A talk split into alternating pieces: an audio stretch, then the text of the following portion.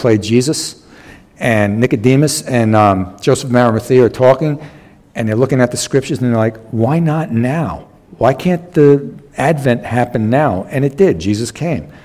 So why not now can the rapture happen? Why can't this be the generation? And it, and it just may well be. Amen? So this morning we're going to continue uh, in and finish what's considered the national section in the book of Romans as we really do an expository teaching on the whole chapter.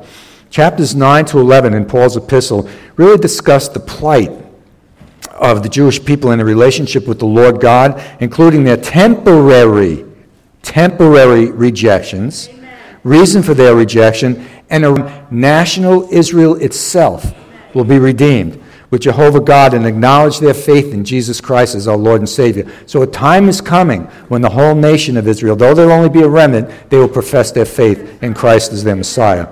As we have seen, the Israelites had and have a zeal for God, but unfortunately it's misguided in the sense that they have attempted to attain or obtain a righteousness of their own by keeping a law that they really could not. No one can keep the law. They failed to see that the law was just a guide to holy living and not a path to acquire or obtain a righteousness of their own. For no man, no woman is capable of keeping the whole law or acquiring a righteousness on our own. Amen? All have sinned and fallen condemned. And so God, through his prophetic words, gives details about the suffering servant who is going to come and redeem them from the curse of sin and its consequences. Since no one can keep the law and we all fall short, we need a Savior. So, all through the scriptures, through the prophetic messages, come the message of the Savior.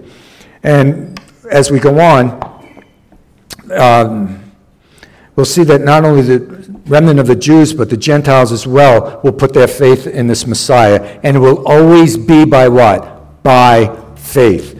People like Adam, Enoch, Noah, Abraham, Moses, David, the apostles, and even us are saved by faith in that message that has come forth from Genesis all the way through to Malachi. Amen? However, like many, the Israelites, as, as a nation, rejected this suffering servant and Savior and were blind to the message of salvation but instead they were clinging to their own self sense of, of righteousness and clinging to the law as a way to righteousness, which is no way to receive righteousness at all. You're right there, Ron? Yeah. Coming up for the oil? I didn't know. I thought they were glasses. I didn't want you to step on. That's all right. My, I hope my eyes, I'm not that small, am I? All right. His glasses. Sorry. So listen, as we back into the question that's going to be answered in chapter 11 of the national section of the book of Romans is this Will Israel be lost because of their rejection of Yeshua HaMashiach, Jesus the Messiah? And is the nation totally cast off by God because of their rejection of Jesus Christ? Well, with this said, turn to Romans 11 and let's begin at verse 1, please. Romans 11, verse 1. Because right here, in the beginning of the chapter, Paul gives the answer to this question quite adamantly. Look at verse 1a. I say then, has God cast away his people? Certainly not. In order to understand the basics of what Paul is saying here, we have to break down even this minute portion of Scripture. What he's saying is, his people have not been cast off. And when he talks about his people, you have to understand that he's not just talking about the nation of Israel. He's talking about that remnant within Israel that are now his people. It's that remnant who have come by faith. But we, what we will see as we progress through the chapter is that at some point the whole nation of Israel will put their faith in Christ. So his people have not been cast off, because as we'll see in Paul's arguments, there always has been and always will be a group of Jewish people who believe by faith. Those who look to the cross and those who look back at the cross. Amen? All right? And when he uses the term cast away, in the original language, it means to be permanently severed, cast to the side, and to be totally finished with. And immediately, in the beginning of the verses of Scripture, Paul refers to the idea that the Lord has turned his back, has not turned his back on Israel forever. And he responds with, Have I turned my back on them? Have I cast them off? Certainly not. Okay? Adamant. And this is the strongest language that can be used in the Greek. It means absolutely no way in our vernacular. Okay? What Paul does now, he acts like any good lawyer. He's going to give evidence to prove that there will always be a remnant in Israel. And look at his first point. Look at uh, verse 1b. For I also am an Israelite, the seed of Abraham of the tribe of Benjamin. Listen, if God had permanently cast off the entire nation of Israel, then no Jew could or would be saved if he entirely cast them off. Paul was a Jew in 9. He puts his faith in the Lord Jesus Christ. And, and he was a Jew. And a large majority of the early Christians were what? Jewish believers. Look at the apostles Levi, Paul, I mean, sorry, um, Peter. Go through the apostles. They were all Jews who put their faith in Christ. Amen? Therefore, God must not have turned away from them permanently or cast away the entire nation because Paul and others came from a Jewish background. And listen carefully. Paul, if such a man like Paul was a Christ rejecting Jew and got saved, then there's no Jew that can't be saved. Amen? Do you hear me? Do you hear me? And I have a point, a, a couple of points of practical application today. Listen to me. Even the hardest, and the most decadent of our relatives, friends, or acquaintances are not beyond the power of the gospel. Do you hear me? Who would have thought that Saul of Tarsus would come to faith in Christ and be a Christian? And Mike gave a testimony Wednesday night that the guy he worked with, who he's now great friends with, a brother in the Lord, didn't want to witness to him because said, This guy is so hard, he'll never come to faith. So thank God for Madeline's brother who shared the gospel with Mike, and we're blessed today through his ministry. Amen? So no one, no one is beyond. So when we witness to people, we can't judge that ah, he'll never come, she'll never come. No, no, no. There's no chain that can't be broken, can harm chains. And Paul's second argument is found in verse 2a, where it states, God has not cast away his people whom he foreknew. Remember, this is the omniscient God. He has foreknowledge. He chose the nation of Israel to represent him. Amen? Church, before Israel was a nation, the Lord gave a sevenfold promise to Abraham. And guess what? He was going to fulfill it. He was going to fulfill it that Israel has a special role in, the, in God's eternal plan. He had chosen to bestow his love on them in a unique and special way. And what he decides to do, he will accomplish. Do you hear me? The Lord called Israel from the loins of Abraham to be the best to be the beneficiary of tremendous, tremendous blessings. And listen carefully. He will not, he does not change his mind, nor does he take back his promise. He is immutably faithful. Amen? And why is that good for us here in the church today? Because the promises to us from God we can stand on emphatically. That there's no way is he going to go back on the sense that, oh, you're forgiven today, but cursed tomorrow. We are forgiven in Christ. There's no way he's going to go back on his word that the rapture is not going to happen. It is going to happen. And we are going to spend eternity in God's kingdom. That's the promises of his words, and those we can stand on. Just like the Israelites can stand, they will be blessed by knowing the Messiah, Jesus Christ. Amen? And listen, despite Israel's being disobedient and obstinate, as we're told in Romans 10, and we know that Scripture is full of the Lord's promises that he will never forsake Israel completely. Listen to 1 Samuel 12 22. For the sake of his great name, the Lord will not reject his people because the Lord was pleased to make you his own. And Jeremiah 30, 10 and 11, it reads this So do not be afraid, Jacob, my servant. Do not be dismayed, Israel, declares the Lord. I will surely save you out of a distant place, your descendants from the land of their exile. Jacob will again have peace and security, and no one will make him afraid. I am with you, and I will save you, declares the Lord. Though I completely destroy all the nations among which I scatter you, I will not completely destroy you. I will discipline you, but only in due measure. I will not let you go entirely unpunished. And we can read through the Psalms and other portions of Scripture that God gives the assurance that there'll be a time of discipline, that, that He's going to call His people back to Himself. Amen? Family, this is God's Word. His unmutable faithfulness that guarantees the ultimate redemption and restoration of national Israel. Please go home and read the minor prophets. Disobedience, rejection, discipline, restoration. It happens through Micah, Nahum, Obadiah. Read about it. Israel will be restored and reconciled. Amen? Praise the Lord. So let's look at Paul's third argument, see that there will be a preserved remnant For there has always been a preserved remnant of the Jewish people. Let's look at what it says, verses 2b to 6. Look at your Bibles or your phone, whatever you got out there. Well, don't you know what the scriptures say of Elijah? How he pleads with God against Israel, saying, Lord, they have killed your prophets and torn down your altars, and I alone am left, and they seek my life. But what does the divine response say to him? I have reserved for myself 7,000 men who have not bowed their knee to Baal. Even so, then, at this present time, there is a remnant according to the election of what? Grace. And if by grace, then it is no longer of works. Otherwise, grace is no longer grace. But if it is of works, it is no longer of grace. Otherwise, work is no longer work.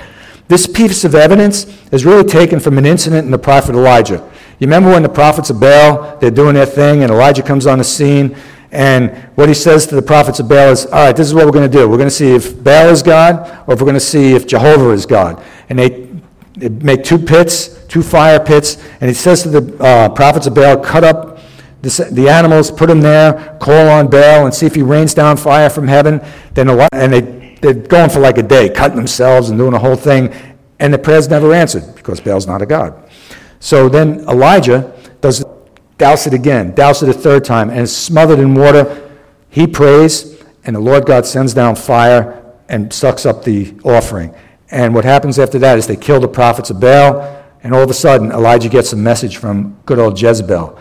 If you're alive by tomorrow, it ain't going to happen. I'm going to kill you. And what does Elijah do? He bolts. He bolts and he goes and he hides and he's praying to the Lord. And the Lord kind of rebukes him and says, He says, Oh God, I'm the only one left who'll serve you. And he says, Baloney. I have 7,000 who haven't bowed their knees to Baal. There was a remnant, and there will always be a remnant of people who have faith in the living God. And listen, it's good for us too to hear this. You know why? Come on, man. Don't you feel sometimes like we're the only ones out there who have faith in Christ? And all of a sudden, you're out, if you're working out in the world, you're like, oh man, nobody believes. There's a remnant. There's a remnant of Christian brothers and sisters who are out there, and when we run into them, we praise the Lord. That tent right next to us, she knew Mike because Mike and uh, rented from their school, and she knew Lauren's father, so we got to talk with them. There's a remnant out there. When he met Pastor John from the Connect Church, and their people were out there, there's a remnant that love the Lord. So don't ever feel alone. No matter where you go, there's going to be a remnant of brothers and sisters that we can lean on. Amen? But what I'm bringing out here for, the, for Elijah and this representation that God is showing us in His Word, there has always been and always writes um, in verse 5 Even so, then, at this, just as there were faithful saved Jews in Elijah's day, there are faithful and saved Jews today. There is a remnant. Look around our church. Hi, Mark, born again Jew. Marty had something to do, born again Jew. Helena, born again Jew. We have them in our congregation. Brian Pelter is Jewish, born again Jew. Larry, born again Jew. So they're here. There's a remnant. If all Israel was rejected, then no Jewish people with their faith in the Messiah. Amen? So there's a remnant. So praise God. And finally, Paul's fourth and final argument rests on the fact that Israel, listen to me, is the only nation that God has foreknown and called to be his people. It wasn't the Edomites. It wasn't the Hittites. It wasn't the Philistines. Sorry, it wasn't the Romans, Italians out there. It wasn't the Greeks. It wasn't the Irish. It was the Jews, the nation of Israel. Do you hear me? Praise the Lord. All right? They were called to be his people. Listen to Deuteronomy 7, 6 to 8. For you are a people what? Holy to the Lord your God. The Lord your God has chosen you out of all the peoples on the face of the earth to be his people, his treasured possession. The Lord did not set his affection on you and choose you because you were more numerous than other peoples, for you were the fewest. But it was because the Lord loved you and kept the oath he swore to, his, to your ancestors, Abraham, Isaac, and Jacob, that he brought you out with a mighty hand and redeemed you from the land of slavery, from the power of Pharaoh, king of Egypt. Israel is the only nation that has been called God's people. Amen? Family, because God foreknew before the creation of the world all things, he would call and set his love and special blessing on Israel forever. Do you hear me? Forever. He can never totally reject them. To do so would invalidate his divine promises, nullify his faithfulness, discredit his divine integrity, for God cannot lie. He said it, it will happen. Amen? One of the greatest evidences that God has not totally rejected Israel is the continual remnant that we see throughout history. There have always been Jewish people since the time of Abraham and Israel being a nation. Followed all, no matter how many times they've been um, tried to be exterminated, whether it's the Holocaust, the Crusades, whatever, there's always been and always will be a Jewish people. And that's why do you think Satan and the world try to destroy them? Because then they destroy God's promises. See, you didn't keep them as a nation forever. So the Lord has always kept them remnant for himself. They will never be exterminated. Amen? And if you look, some of the same people that came from the descendants of Abraham, the, Edom, uh, uh, the Edomites that came from, from Lot, they're gone. So, but we still have Jews in the world today, yes?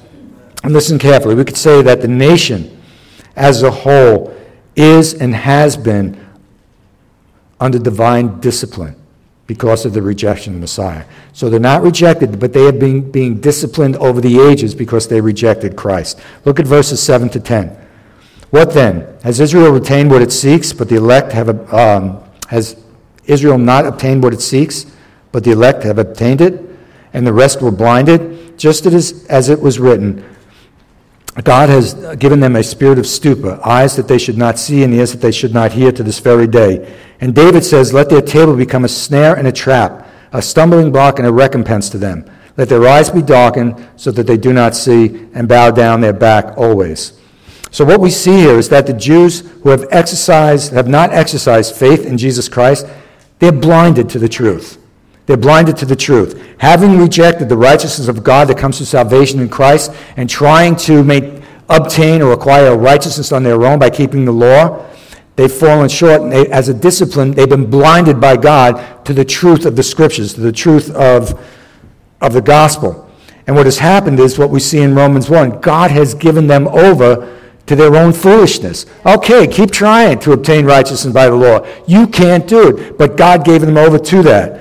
And they failed to redemptive work that would bring forgiveness, reconciliation, and imputed righteousness. So by trying to keep the law on their own, they failed to receive the salvation from Christ, the reconciliation and restoration that God has for them. Listen to Paul's words in 2 Corinthians 3 13 to 15.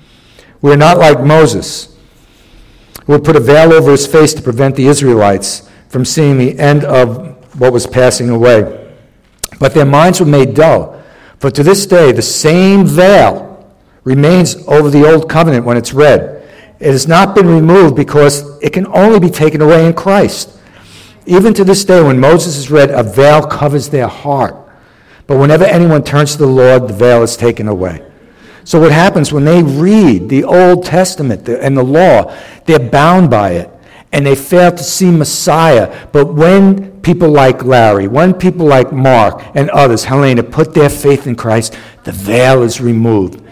And they see the full counsel of God's word. It's like when Jesus is on the road to Emmaus and he shares through the scriptures and their hearts were burning. Our eyes are opened when we, we come to faith in Christ, and now we can understand the Scriptures. The Holy Spirit illuminates it to us, illuminates the Scriptures to us. So when Jews come to faith, the veil of the law is lifted off. Make a point of application here.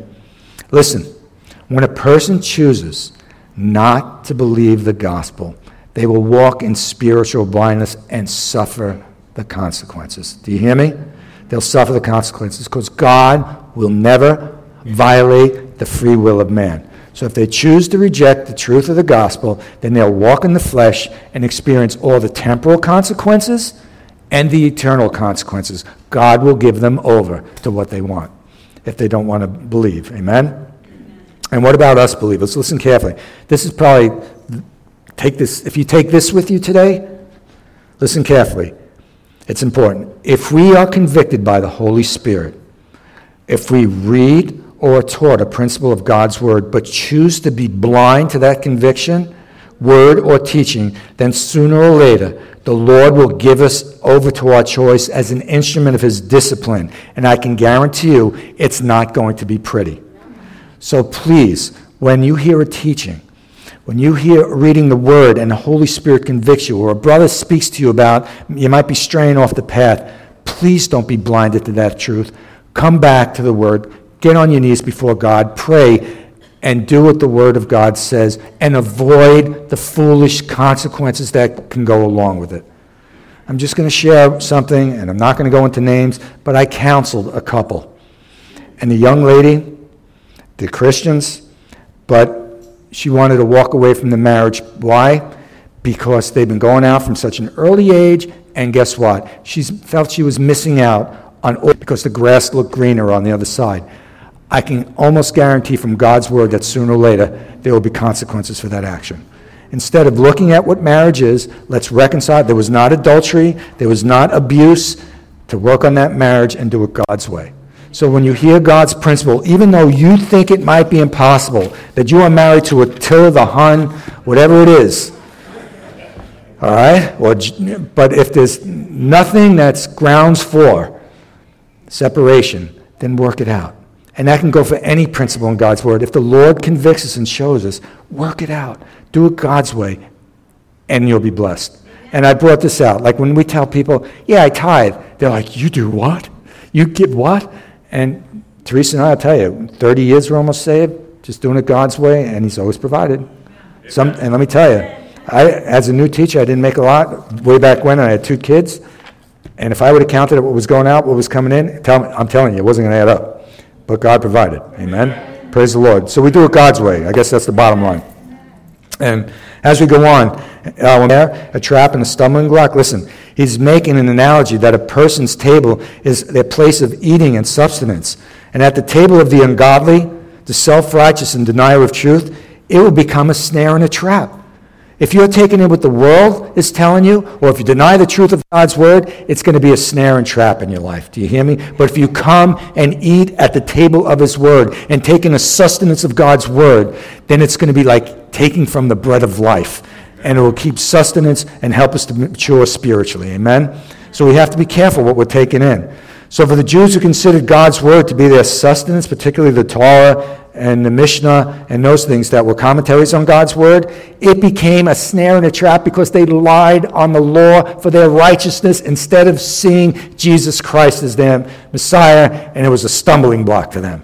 That's why it says in the scripture that Jesus is a stumbling block to those who don't believe. And listen, we can't be too critical of the Jewish people because they placed or placed their trust in the very thing that damns them. That's what they've done. Because, listen, all false religions, whether it be pagan, cultic, unbiblical Christianity of every kind, counterfeit means of salvation, they are all leading to the same roads. And we see it today that people follow the rituals, they follow the religious principles, and it's leading them straight to the gates of hell.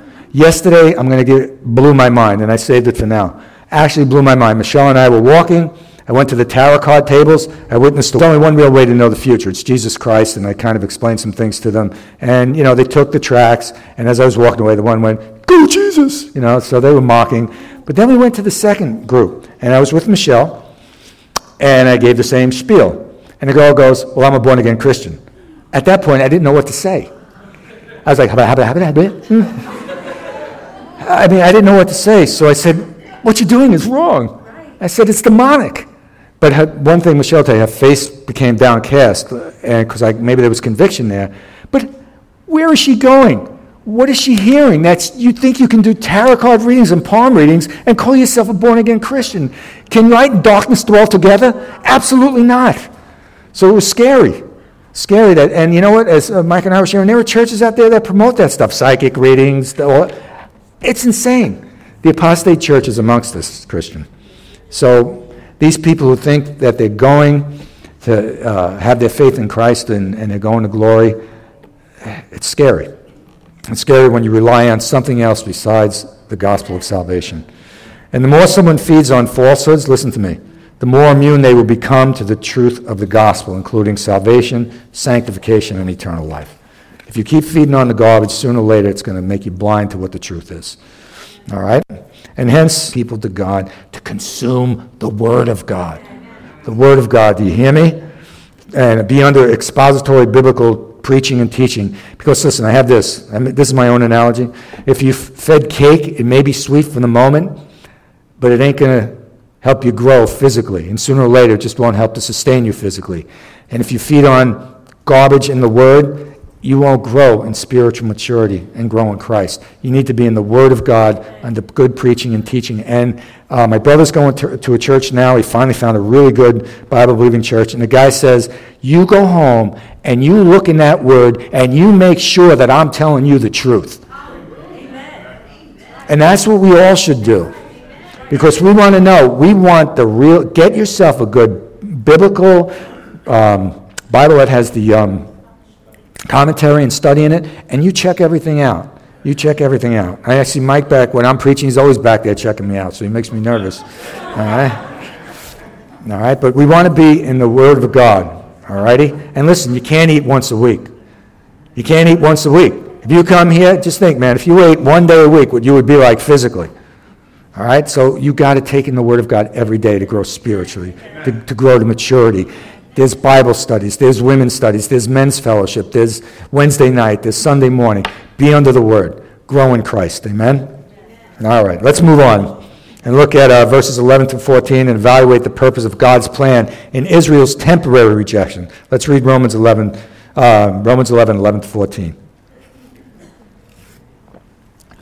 I say then, have they stumbled that they should uh, fall? Certainly not. But through their fall, to provoke them to jealousy, salvation has come to the Gentiles. Now, if their fall is riches for the world, listen to this, and their failure is riches for the Gentiles, how much more their fullness? For I speak to you, Gentiles, inasmuch as I am an apostle to the Gentiles. I magnify my ministry. If by any means I may provoke to jealousy those who are my flesh, those are the Jews, and save some of them, praise God. Amen. What we see in this portion of Scripture is Paul is supplying two of the reasons or purposes for God's initial and temporary rejection of the Jews, all right? And um, it actually, by rejecting the Jews, listen, the first reason is so that the Gentiles, so we would come to salvation. So, as the Jews don't believe, it opens the door for Gentile believers. And that really is the majority of us sitting here. There's only like five people are, are really spirit, are descendants of Abraham. But the rest of us are Gentiles. So, by the Jews' rejection, it opens the door for us. Praise God. And that's biblical. This wasn't a backup plan like, oh boy, my people didn't accept me, I'll go to the other guys. That wasn't a backup plan. It was part of God's plan that all people would hear the gospel and come to salvation. 12, 3, it says, I will bless those who bless you, and whoever curses you are cursed. Ready? And all peoples on the earth will be blessed through you. That's one of the promises. All peoples means Jews and Gentiles. That's us. And 40, Isaiah 49, 6 says this Is it too small a thing for you to be my servant? To restore the tribes of Jacob and bring those back to Israel that I have kept. I will also make you a light for the Gentiles that myself. And Jesus prophetically spoke to the future of this future in Matthew 8, 11 and 12. It says this I say to you that many will come from the east and west and will take their places at the feast of Abraham, Isaac, and Jacob in the kingdom of heaven. But the subjects of the kingdom will be thrown outside into the darkness, where will be weeping and gnashing of teeth. He's talking about those Jews who rejected will be outside, but there'll be the Gentiles from, who have come that will put their faith in Christ and be at the feast with those like Abraham who believe by faith. And Matthew 21 43 says this Therefore I tell you, the kingdom of God will be taken away from you and given to a people so it will produce fruit. Look, in Israel's temporary rejection is so that Gentiles will come to faith. Do you hear me? You hear me, all right?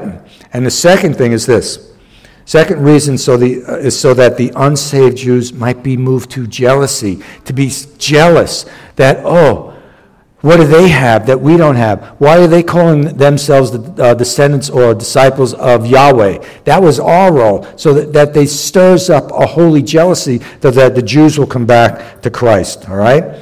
And so what we see is God's ultimate purpose in setting Israel aside was not to drive his people further away, but to draw them to himself. Amen? The Lord desired that they would face their sin of pursuing a self uh, righteous way of salvation, reject that, be upset about being alienated from God, and come to faith in their Messiah, Jesus Christ, and be reconciled to Him.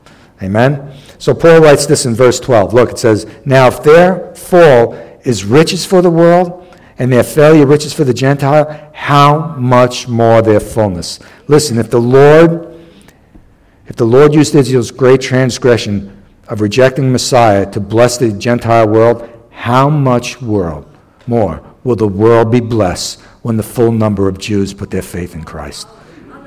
Amen? Which will happen when? During the glorious millennium. When that time comes, the Lord will establish his kingdom on earth. And guess where he's going to establish it?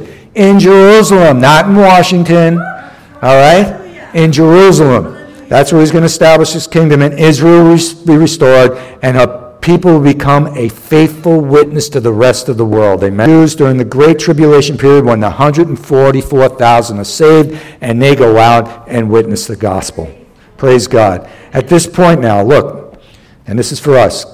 Paul's going to turn his attention to the Gentile Christians with an admonition and a warning for them that's found in verses 15 to 24. Basically, in today's vernacular, Paul is saying this lose the attitude. That's what he's going to be telling the Gentile Christians. Lose the attitude because you're saved and you think that you got something one up on the Jewish, Jewish people, right? That's what he's telling us. This, and this idea that the Christians were going through only set the stage for years and years and years of anti Semitism. Do you hear me? Throughout the church age, Jews have been called Christ killers, Christ haters. Even Vatican II called them Christ killers. They were responsible for the crucifixion of Christ. You want to know why? Because that denomination is not reading the Bible.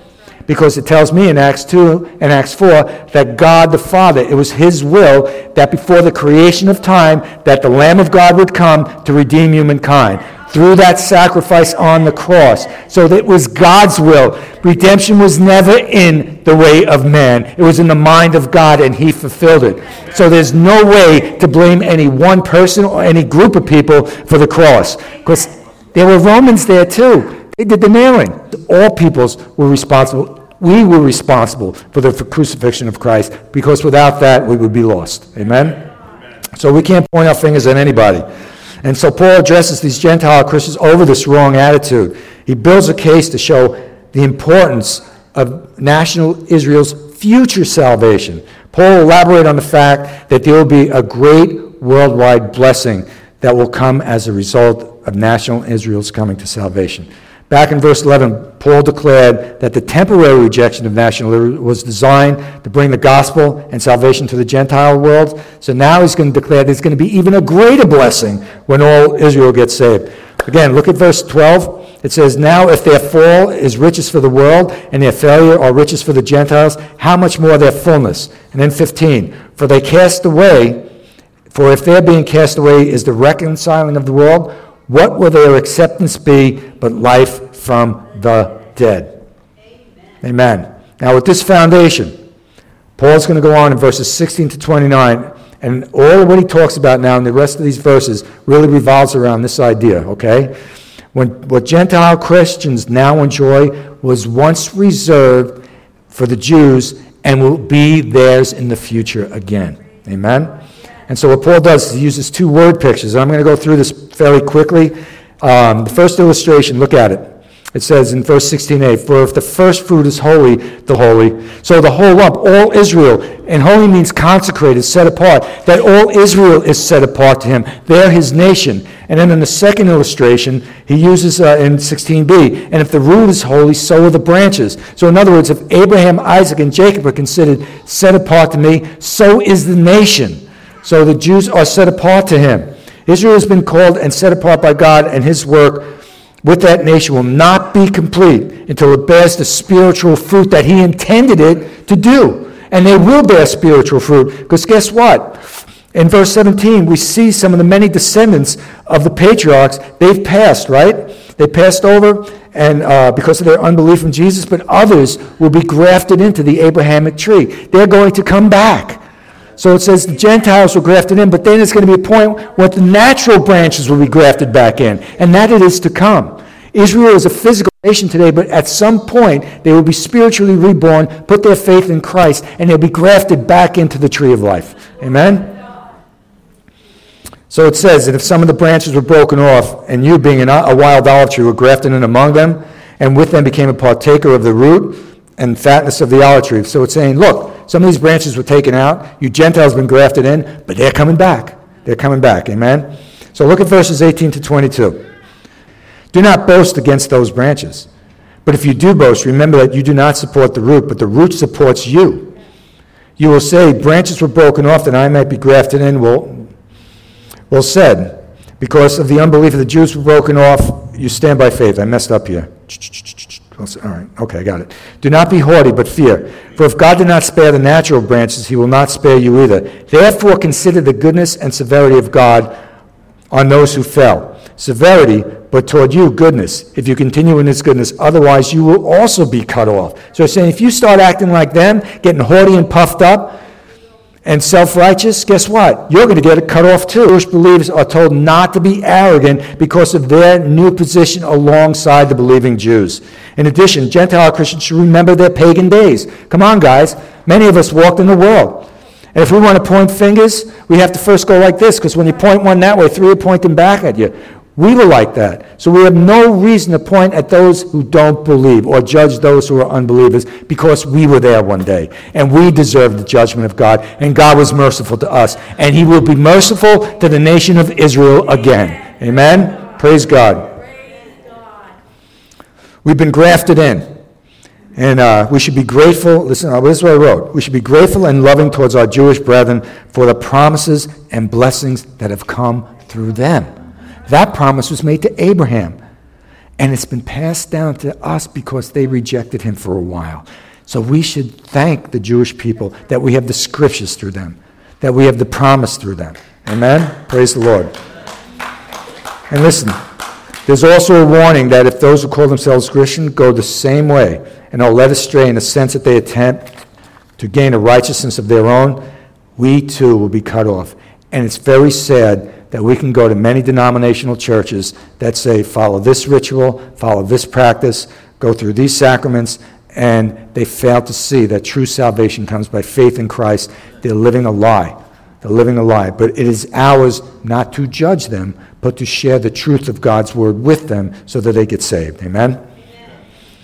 Then Paul goes on and states how easily a true branch can be grafted back into the trunk of the olive tree, and he makes a phenomenal prophetic statement that is exactly what is going to happen.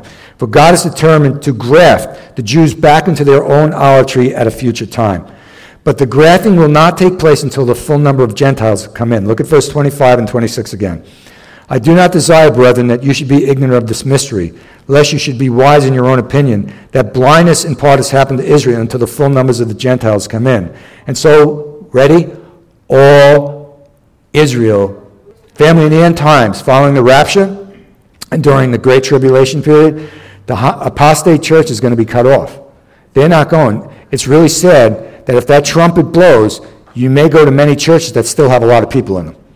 Because there are Christian churches and there are so called Christian churches that all of a sudden, there's a great video that Angelica sent, where even in evangelical churches, there were still some people sitting in the pews or the aisles looking at each other like, what happened? It's because it's by faith alone. So, I, what I have down here, please make sure you're in the ark. Please make sure that your faith is in Jesus Christ alone. So, if that trumpet blows, you will not be left behind. Amen? Praise God. All right. So at this time, national Israel, the natural branches will be then grafted back into the olive tree. All Israel must be taken to mean that the entire nation survives, that survives during God's judgment in the tribulation will be saved. We know that during the tribulation period, it's, it's going to be a great onslaught against the, the Jewish people and in Israel.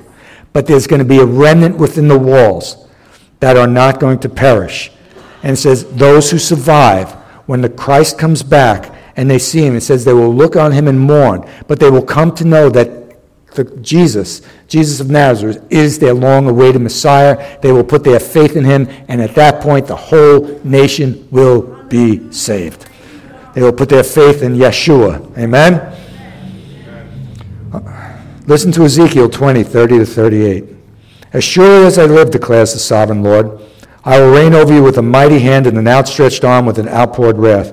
I will bring you from the nations and gather you from the countries where you have been scattered, with a mighty hand and an outstretched arm and outpoured wrath. I will bring you into the wilderness of the nations, and there, face to face, I will execute judgment on you. And that's what's happening going to happen. As I judged your ancestors in the wilderness of the land of Egypt, so I will judge you, declares the sovereign Lord. I will take note of you as you pass under my rod, and I will bring you into the, um, into the bond of the covenant. I will purge you of those who revolt and rebel against me. Although I bring them out of the land where they are living, yet they will not enter the land of Israel. Then you will know that I am the Lord. Then listen to Zechariah 13, 8 and 9. In the whole land, declares the Lord, two thirds will be struck down and perish, yet th- one third will be left. This third I will put into the fire. I will refine them like silver and test them like gold. They will call on my name and I will answer them. I will say, They are my people, and they will say, The Lord is our God.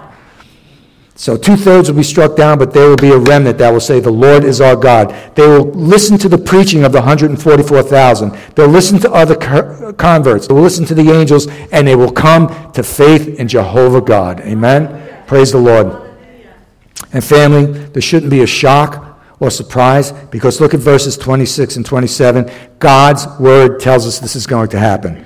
And so all Israel will be saved, as it is written. The deliverer will come out of Zion, and he will turn away ungodliness from Jacob, for this is my covenant with them when I take away their sins. And how are sins taken away? By faith in Jesus Christ alone. So that remnant who believe will be forgiven of their sins, they will be born again. And as we learned in Sunday school, in Ezekiel it says there will be a physical restoration of Israel, and then there will be a spiritual restoration of Israel. Physical Israel has been restored, and we're waiting for that spiritual regeneration. Amen? It's coming. And like I shared in uh, Sunday school, I know I'm going on today, but if you look at chapters 35, 36, 37 of Ezekiel, it talks about the dry bones coming back. All right? We're there. The dry bones are back. They're in the land. But when the breath of life enters them, that's when they will receive Christ and receive the Holy Spirit. And you know what happens after 37? 38 and 39. Tribulation, all that stuff. Guess what happens in between that? The rapture. It's close. It's close. We're in it. We're in it. We're in those times. So who knows? Untie your shoes. All right. So listen how Paul ends up here. Listen to verses 28 to 32. Concerning the gospel, they are enemies for your sake, but concerning the election, they are beloved for the sake of the fathers. For the gifts and the calling of God are irrevocable. They are irrevocable. He can't go back on his word. For as you were once disobedient to God, yet have now obtained mercy through their disobedience. Even so, these also have been disobedient, and through the mercy shown you, they also may obtain mercy. For God has committed them all to disobedience that we might have mercy on them all. Amen? Praise God. So, what can we conclude from what we've heard today? At that, I'm going to ask the worship team to come up behind me. What can we conclude from the things we heard? First of all, that whether you're Jew or Gentile, salvation is bestowed upon us because of God's mercy. God's mercy. It's not by human merit or works, it is an expression of faith in Christ alone. Amen? But listen, in order for sinners to, re- to receive salvation, we first have to recognize that we've fallen short of God's glory, that we can't do anything to receive righteousness. We have to realize that we have fallen short and we need the salvation grace that God has given us through faith in Christ. And look, God's ultimate purpose for humankind is to have mercy on both Jew and Gentile and reconcile a remnant to himself. Amen? And Paul ends the chapter 11 with the doxology. Listen to it. Read with me. Don't pay attention to those guys. Don't look at the man behind the curtain. All right? Oh, the depth of the riches, both of the wisdom and knowledge of God. How unsearchable are his judgments, his ways past finding out. For who has known the mind of the Lord, who has become his counselor? Or who is the first given to him, and that should be repaid to him? For of him and through him and to him are all things, to him be glory and honor forever. Amen. Family, God's ways are above our ways. God's thoughts are above our thoughts.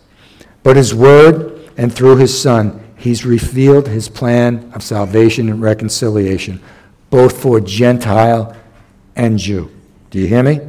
And it will be Gentile and born again Jew who are the spiritual seeds of Abraham who will rejoice in the heavenly kingdom along with our Savior.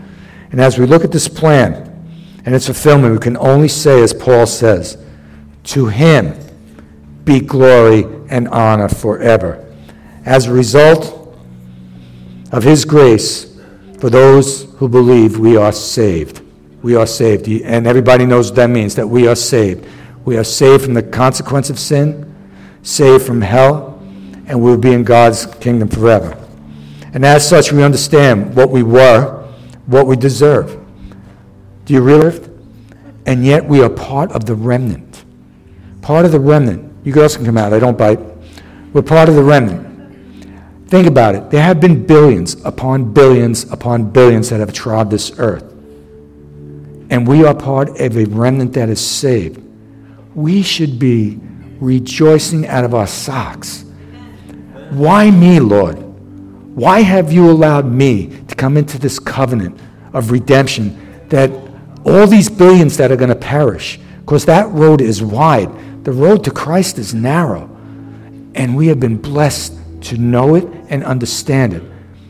And I've invited the worship team to come up because I want to thank God and rejoice in Him that we're part of the remnant.